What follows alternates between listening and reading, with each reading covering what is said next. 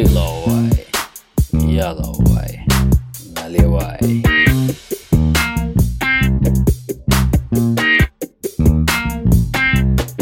Татьяна Хао, в эфире снова и снова в ваших наушниках звучит Лаовайкаст. И я в этот раз опять-таки представлюсь. Это Алик Альберт Крисской, папа Хуху, звучит в ваших наушниках. И у меня, как всегда, очень-очень интересный гость. Даже в этот раз не просто гость, а гостья.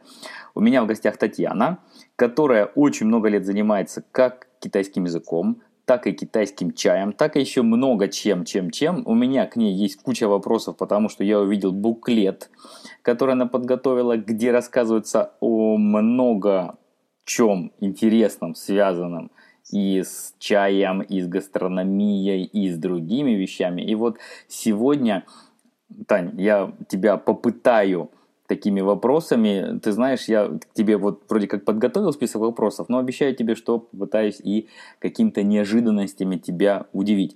Ну, пожалуйста, представься нашим слушателям. Татьяна Хао, меня зовут Татьяна, как уже меня представили, китаист. Я закончила магистратуру эр эф у и сейчас профессионально занимаюсь чайным образованием. Работаю с Китаем, естественно. До этого долгое время работала в Институте Конфуция при эр гэ пэ пэ у в Екатеринбурге.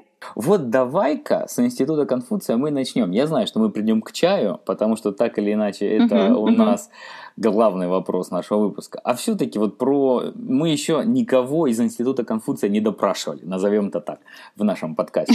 Вот, вот скажи мне, что такое Институт Конфуция? Потому что это же такая сейчас тема тоже довольно-таки щекотливая. Это мягкая сила, это что? Это умелая маскировка? Или, или вот ты же, получается, работала там. Я понимаю, что, может быть, не все секреты ты нам можешь рассказать, но скажи хотя бы свое видение о том, что такое Институт Конфуция в Екатеринбурге или вообще в России? Ну, безусловно, это все-таки мягкая сила. В том смысле, что деятельность институтов Конфуция, она действительно направлена на создание образа культурного Китая и, естественно, позитивного образа Китая.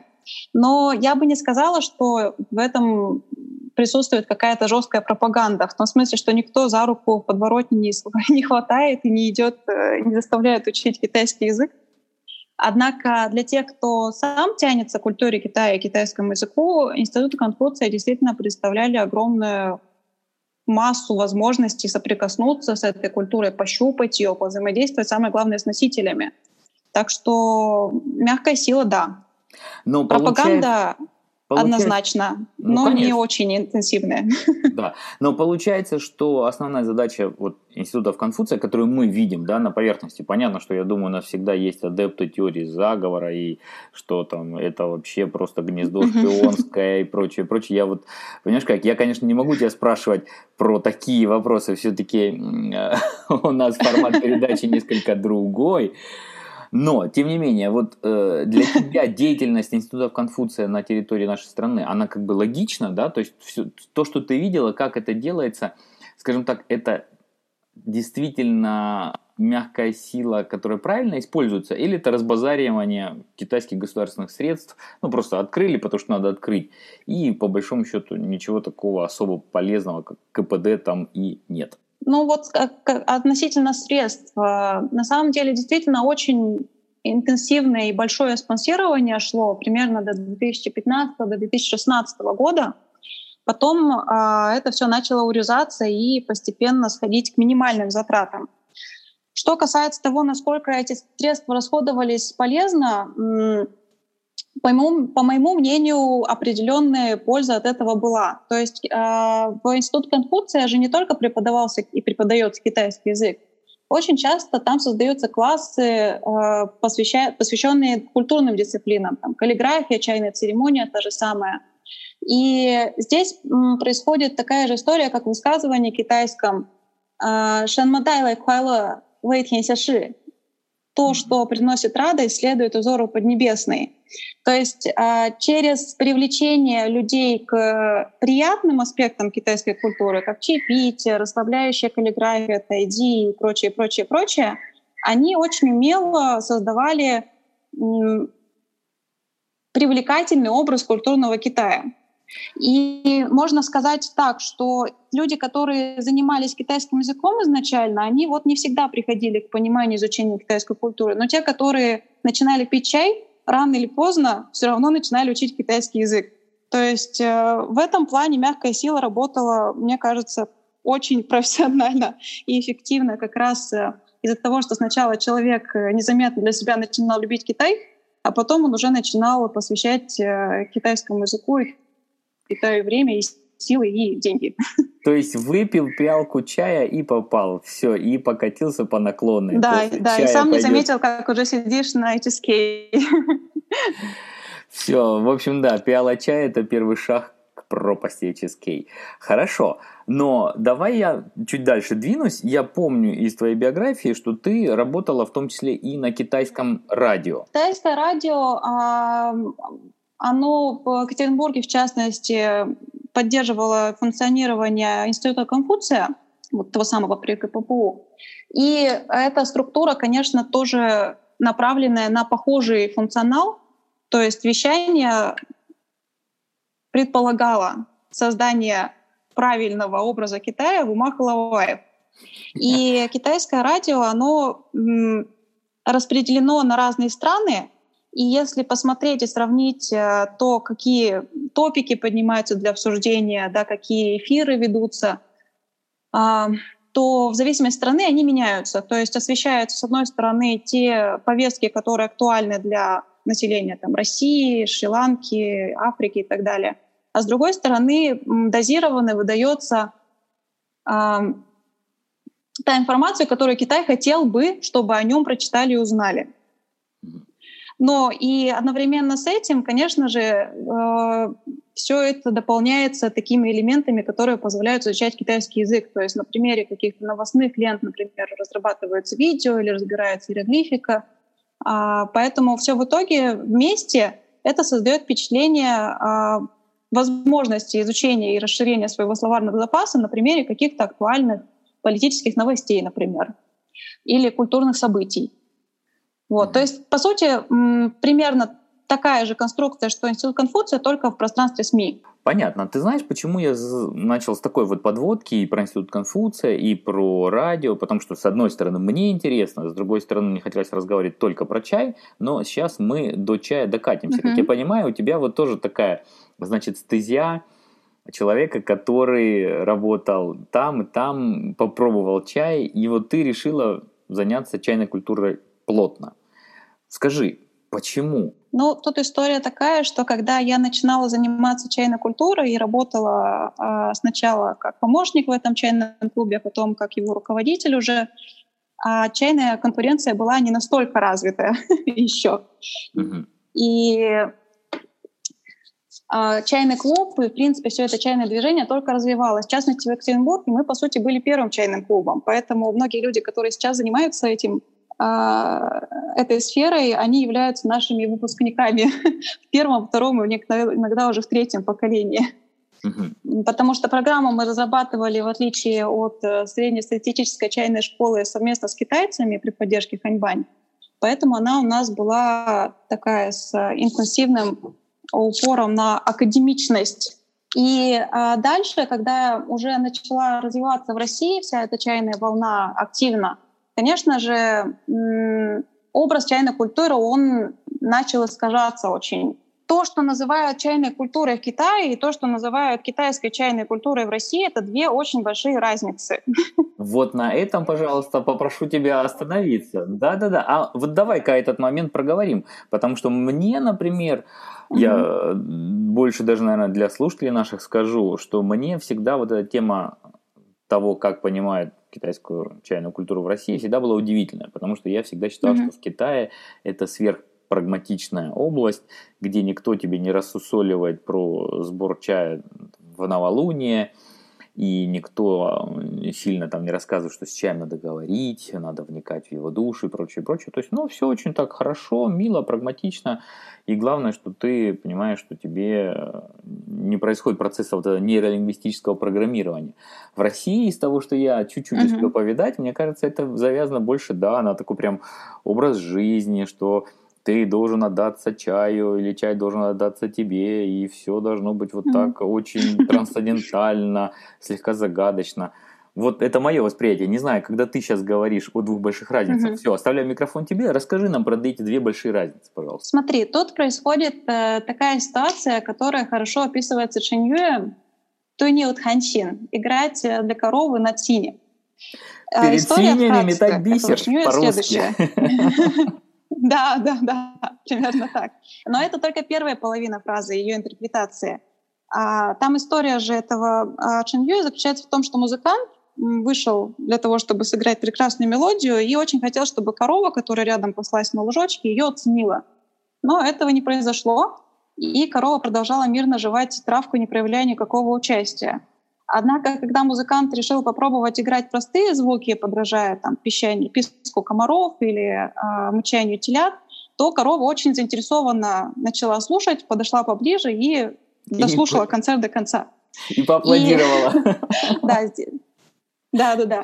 А в случае с китайской чайной культурой в частности, китайской культурой в целом, у нас происходит та же самая история. Китайцы пытаются играть для лаоваев более упрощенную мелодию.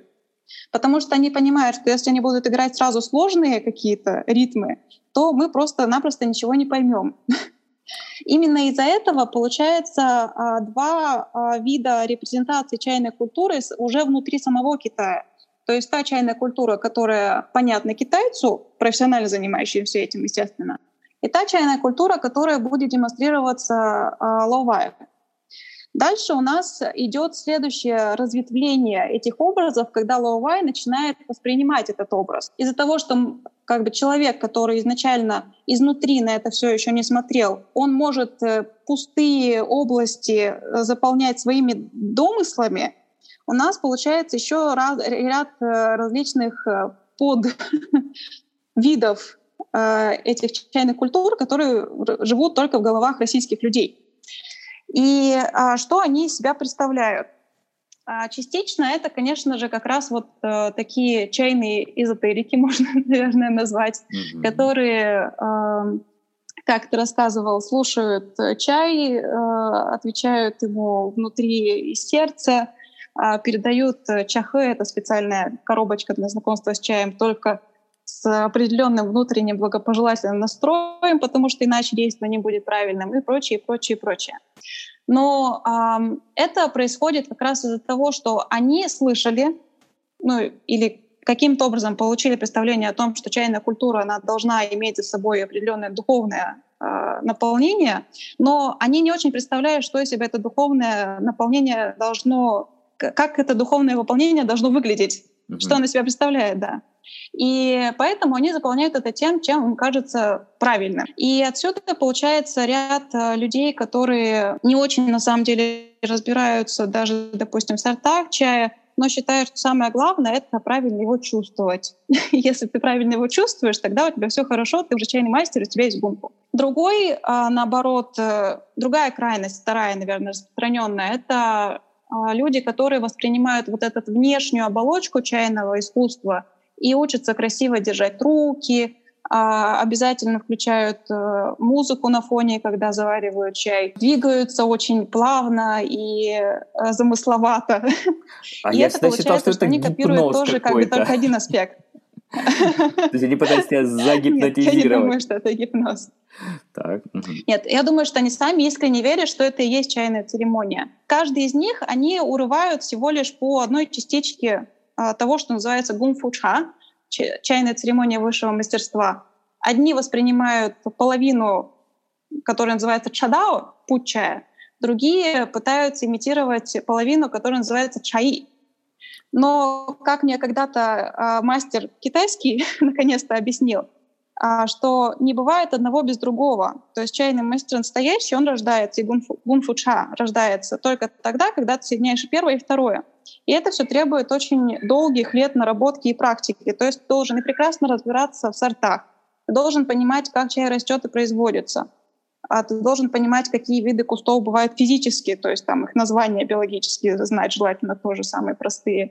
Ты должен знать особенности и технологии производства. Ты должен, просто видя чайный лист у себя в, перед глазами, понимать, как ты его сейчас будешь заваривать, какой у него может получиться вкус или какой вкус из него точно не выжать. И, естественно, потом сесть и приготовить это все, следуя правилам эстетики чайной церемонии, помня о правильном внутреннем настрое, потому что, как говорят древние тексты, чайный мастер должен быть подобен чистой воде внутри. И при этом сделать чай максимально вкусным. То есть это объединение разных аспектов. Однако mm. вот так подробно, естественно, никто это не будет рассказывать лаоваю. И поэтому mm-hmm. э, формирование образа чайной культуры строится вот на источниках из YouTube, из посещения туристических чайных, где как раз, допустим, девочки демонстрируют очень красивые китайские заваривания чая, абсолютно при этом чай, который они делают, пить невозможно. Или наоборот, подчеркивают свои понимания о чайной культуре. Да-да-да. Или подчеркивают свои знания и представления о настоящей чайной культуре из чайных лавок, что тоже очень часто происходит. То есть человек, допустим, пришел а, на то же самое Малиньдао, посидел там несколько часов, посмотрел, как местные продавцы заваривают чай, и решил, что вот это и есть та самая настоящая чайная церемония.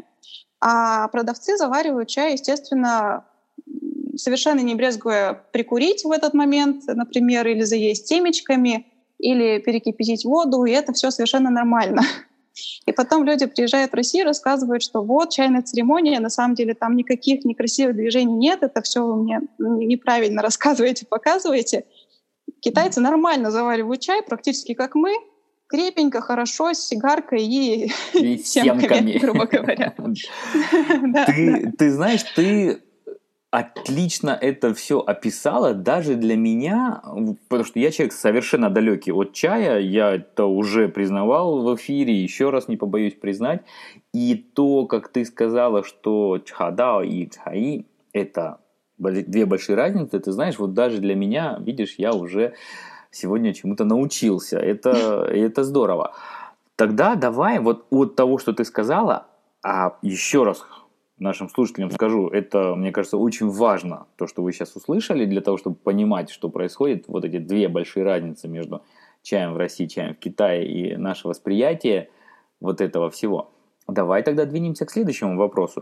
То есть получается, что в России mm-hmm. сейчас не так много людей обучаются тому, как правильно китайскую чайную культуру привносить на нашу почву. Так? И я задаю этот вопрос, конечно, это подводка, а... потому что я знаю, что ты занимаешься, в том числе, и ты это упоминала, обучением, и мне, конечно, было странно, да, вот как-то, как можно учиться там, чаю, да, вот, гонять чай в университете. Вот расскажи нам, что это такое обучение чаю, если, например, кто-то захочет стать чайным мастером, вот таким шифу, или я не знаю, кстати, как они называются, чаши, наверное, да? Чаши, да, или чажэн еще, да, называют. Что касается а, того, насколько активно люди учатся чаю и завариванию чая в России. Учатся сейчас, на самом деле, очень активно и очень много. Как ты сам заметил в предыдущем вопросе, действительно, а, чайная волна популярности чая, она только поднимается и пока вроде бы на спад идти никак не собирается. Однако у этого есть и положительные стороны, и отрицательные. Положительные стороны заключаются в том, что все больше людей знают странные китайские названия и даже могут э, их воспроизвести сами. Но отрицательные заключаются в том, что, как ты знаешь, всегда, когда что-то становится очень популярным, качество э, в этой сфере может падать. И это отражается и как на качестве напитка, и так и на качестве образования. В частности, например, тот самый чайный клуб, который функционировал при Институте Конфуция после того, как финансирование начало сходить на нет, он прекратил свою деятельность в Екатеринбурге. Поэтому можно сказать, что как бы такого классического официального образования в Екатеринбурге больше нет. Но... Я продолжаю заниматься этим, действительно, но продолжаю заниматься этим уже в формате проекта «Чизм-про», так называемого. И это международная академия, то есть мы не привязаны к преподаванию в России, мы на самом деле проводим курсы в разных странах. В Китае выездные чайные школы часто проводились, пока Китай не закрылся. Сейчас вот ну, выезд сейчас, туда да. невозможен физически, поэтому, поэтому пока что нахожусь в Африке и готовлю курс по освоению кенийской чайной культуры, которая, кстати, тоже является большим производителем чая. Давай я тебя перебью буквально, выразить свой uh-huh, интерес. Uh-huh. Конечно, никогда не представлял себе, что есть кенийская чайная культура. Ну и скажу нашим слушателям, что ссылку на проект мы дадим, конечно, в шоу-нотах. Еще раз слушателям напомню, пожалуйста, заходите на именно сайт лаовайкаст точка ру, чтобы там оставить комментарии, потому что очень многие слушают нас на разных платформах, где нет возможности оставить комментарии. Поэтому, пожалуйста, вот приложите усилия, нам ваша обратная связь очень-очень важна. Поэтому, если будет даже дискуссия у нас в комментариях, или тем более какой-нибудь такой срачик, какой-нибудь такой holy war, это всегда, мне кажется, полезно. Так что, пожалуйста, выпейте чаю покрепче и заходите к нам на сайт, оставляйте комментарии. Тань, да, продолжаем. То есть э, чаизм, то, что ты упомянула, это сейчас некая международная организация, в, потому что в том буклете, который я прочитал, извини, конечно, я со скепсисом это воспринимаю отчасти, да, когда там, что там было, чемпионат по завариванию чая, чемпион по завариванию чая, бла-бла-бла-бла-бла. То есть, как бы, знаешь, для меня это звучит как человека совершенно далекого от этой сферы несколько вычурно и несколько необычно, вот честно тебе скажу. Но попробую развеять мой скепсис. Вот насколько это все реально, или это, знаешь, как некие такие ряженые, получается. Вот собрались люди, сказали, давайте чай разольем по чашкам и кому-то там дадим награду за то, чтобы он это сделал там элегантнее, чем другие. Чтобы развеять скепсис, опять же, обращусь к истории Древнего Китая, потому что чайные соревнования — это не то, что мы придумали в двадцать первом веке, это то, что появилось еще в эпоху поздней Тан. Называлось это доуча. И а, смысл этих соревнований заключался в том, что чайному мастеру представлялся чай. А он должен был, конечно же, понимать, что это за чай, представить его, рассказать о нем и правильно его заварить.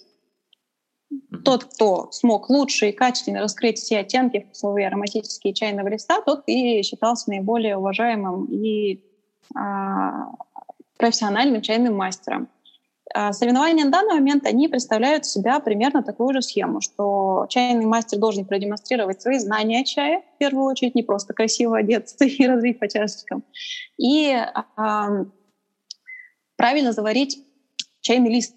Правильно, то есть не перенастоять, не умалить его какие-то достоинства, а вот максимально раскрыть все его, весь его потенциал. И если это удается, то, опять же, ты получаешь награду в виде первого, второго или третьего места. Соревнования при этом проводятся не только в рамках одной страны. Всегда есть международный финал, когда в одной из чаепроизводящих стран, например, в Китае, в Вьетнаме или в Корее, проводится уже большой сбор всех лучших чайных мастеров из других стран, и они соревнуются между собой. По поводу того, насколько сложно или вообще чему можно учиться в заваривании чая, тоже можно рассказывать на самом деле долго, потому что кажется со стороны, что это действие очень простое, что нам нужно просто взять чайные листья и взять воду, но в итоге все оказывается не так-то просто. Самый любимый эксперимент, который обычно я люблю проводить людям, обладающим таким скепсисом, если это формат офлайн, это когда мы садим несколько человек, даем абсолютно одинаковую посуду, одинаковые граммовки чайного листа и предлагаем заварить в идентичных условиях.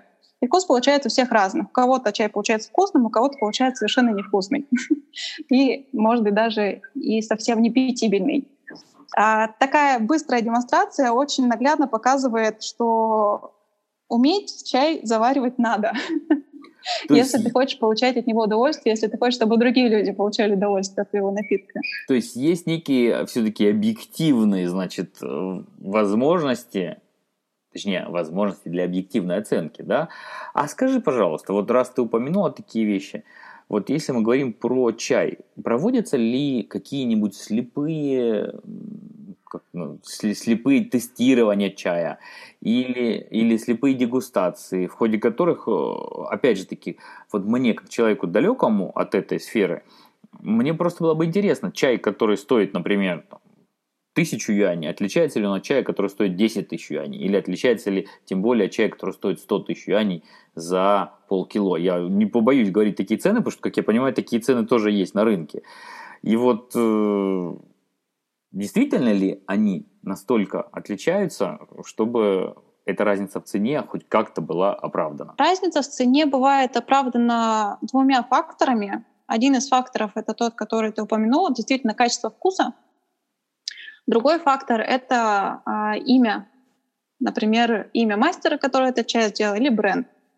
То есть э, в данном случае нам снова надо обратиться к тому самому э, здоровому цинизму для того, чтобы понимать, когда мы платим деньги за качественный продукт, и мы платим потому, что он действительно стоит этих денег. Другое дело, когда мы платим просто потому, что это очень модно, популярно, и друзья будут гордиться и завидовать. Слепые дегустации, которые м- позволяют как раз определить, это первый, второй или вариант, они действительно проводятся, в том числе в рамках чемпионатов. А, и, естественно, когда ты выбираешь чай в Китае непосредственно, то ты его обязательно пробуешь.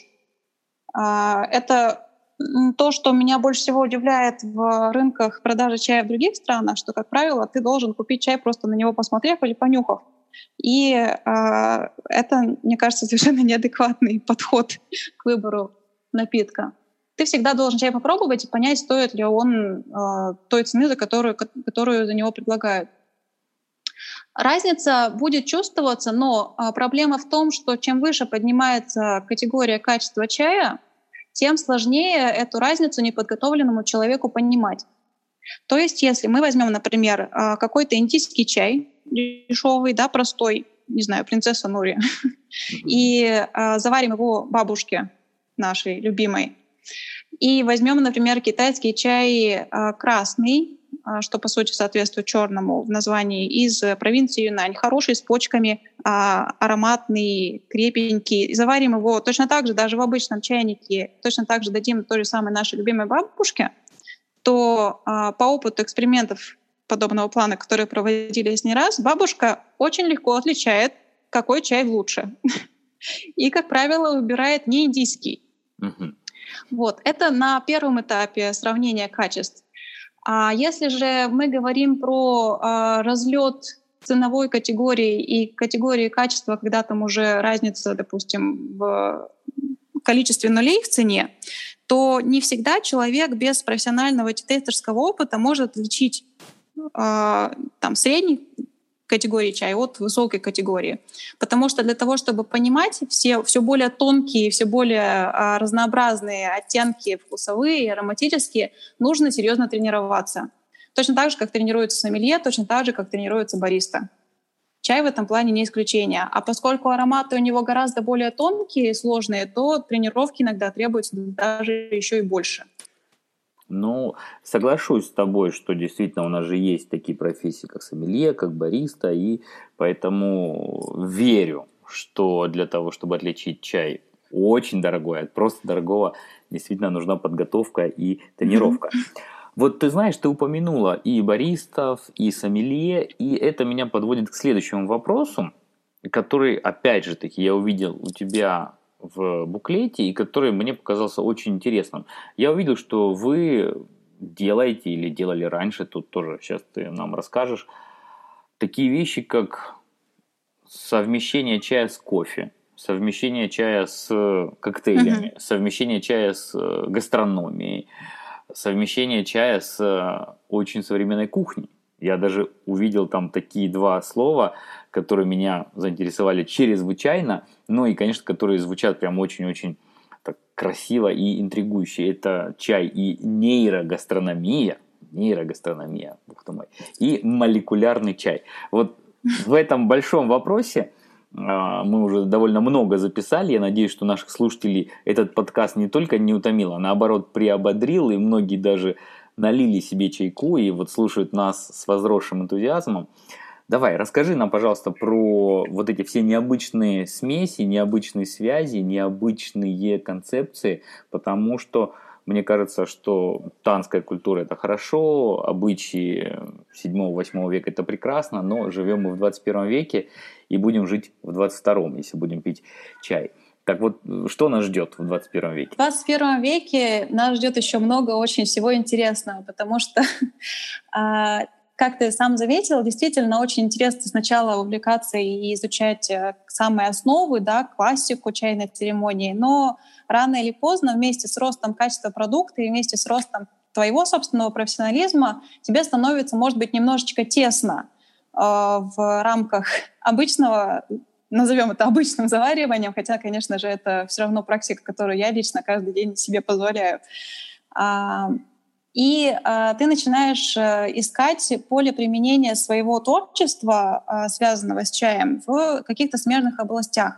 То есть э, претензии, может быть, потому что качества растут тоже одновременно. И если ты в какой-то момент начинаешь пить очень хороший чай, то твои вкусовые рецепторы, которые настраивают на определенную категорию вкуса, они просто-напросто не позволяют тебе, например, пить плохой кофе. И ты начинаешь поднимать свой уровень э, в кофейной сфере в том числе. И в еде точно так же. То есть ты начинаешь требовать от самого себя и от потребляемых продуктов того же уровня изысканности, который ты получаешь из чая.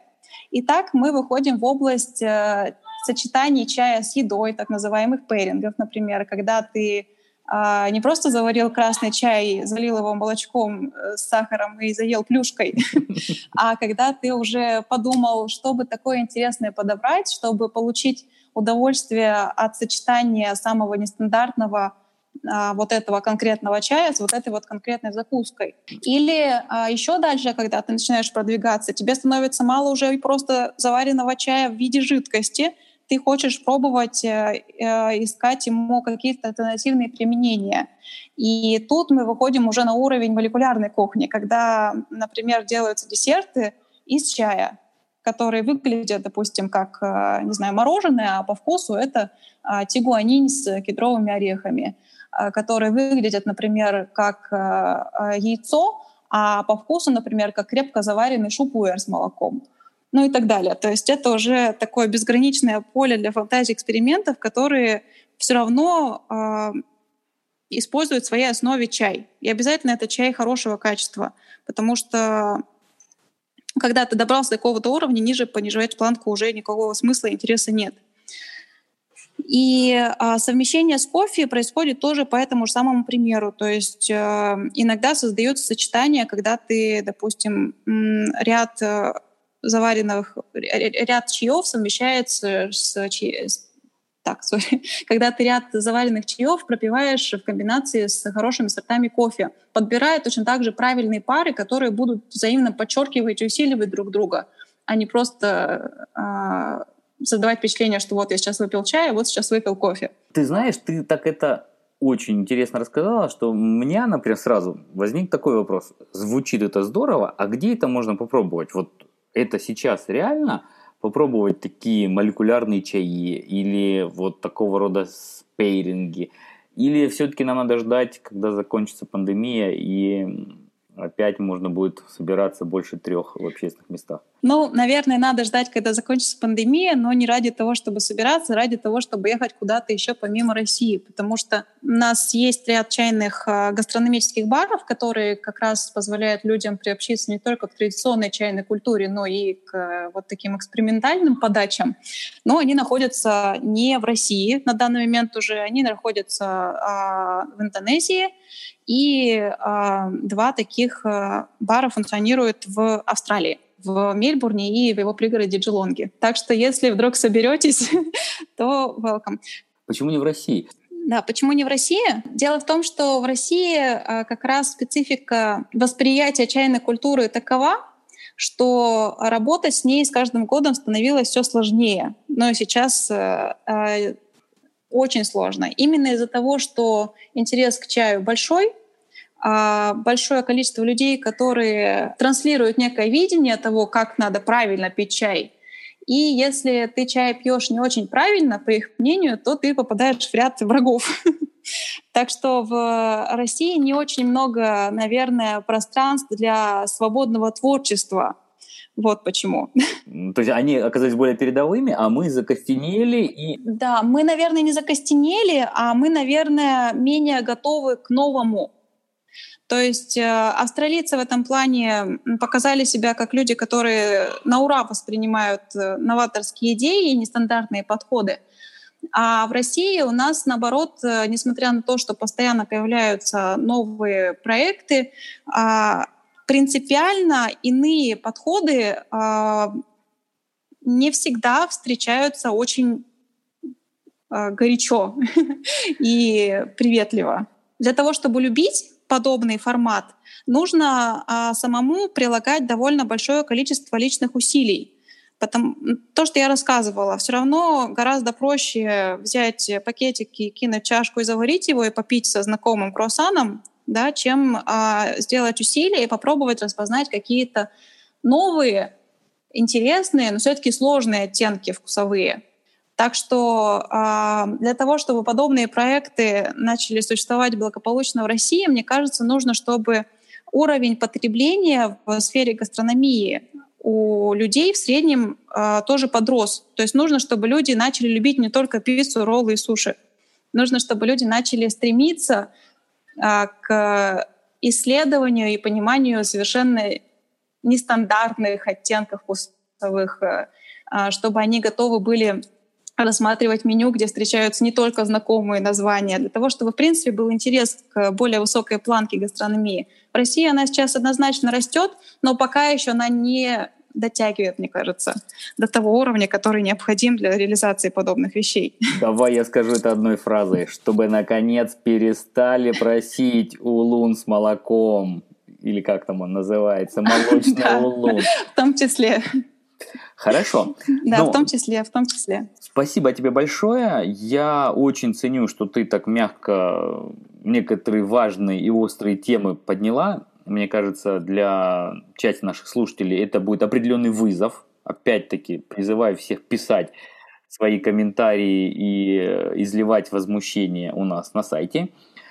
Давай мы уже будем переходить к самой заключительной части нашего подкаста, потому что записали мы немало. И хочу тебя тогда попросить нам дать грамоту на сегодня. Я бы взяла именно ту самую фразу «дуй ню тань цинь» — играть на цинь для коровы. И э, попросить слушателей, когда вы будете изучать эти иероглифы, обратить внимание на то, что э, она имеет два смысла. Первый смысл — это метать бисер перед свиньями, действительно. Но вторая половина смысла кроется в том, что когда мы пытаемся донести какую-то идею до слушателя, нам всегда надо понимать, кто этот слушатель и в какой формулировке, в каком виде нам лучше свои идеи выражать, для того, чтобы они были понятны.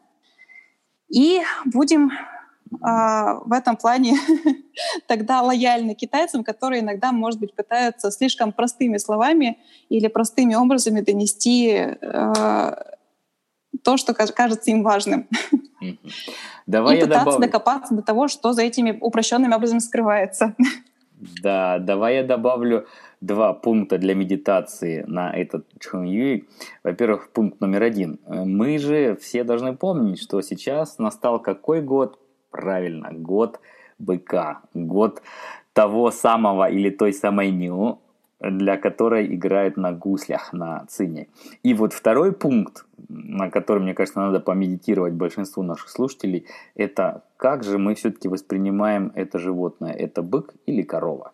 В общем, думайте на эти темы, думайте о том, как повысить свой уровень гастрономического восприятия.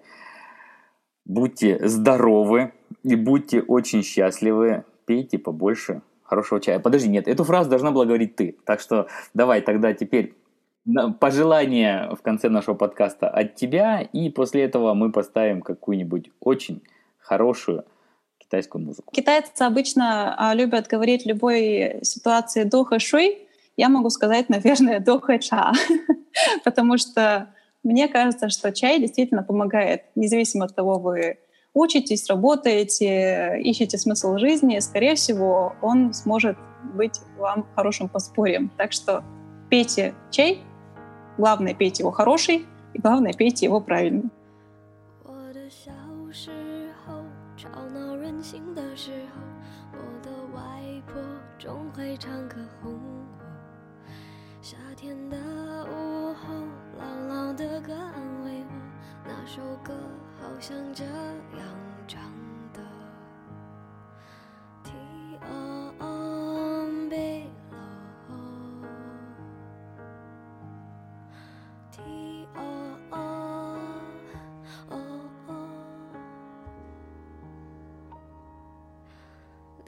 小时候有了自己的生活，新鲜的歌，新鲜的念头，任性和冲动无法控制的时候，我忘记还有这样的歌。T O O 贝罗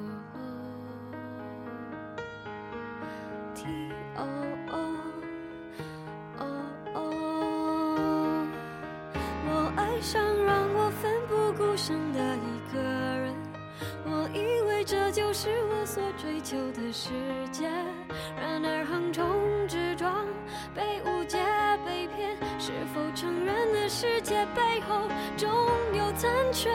我走在每天必须面对的分岔路，我怀念过去单纯美好的小幸福，爱总是让人哭，让人觉得不满足，天空很大却看不清楚，好孤独。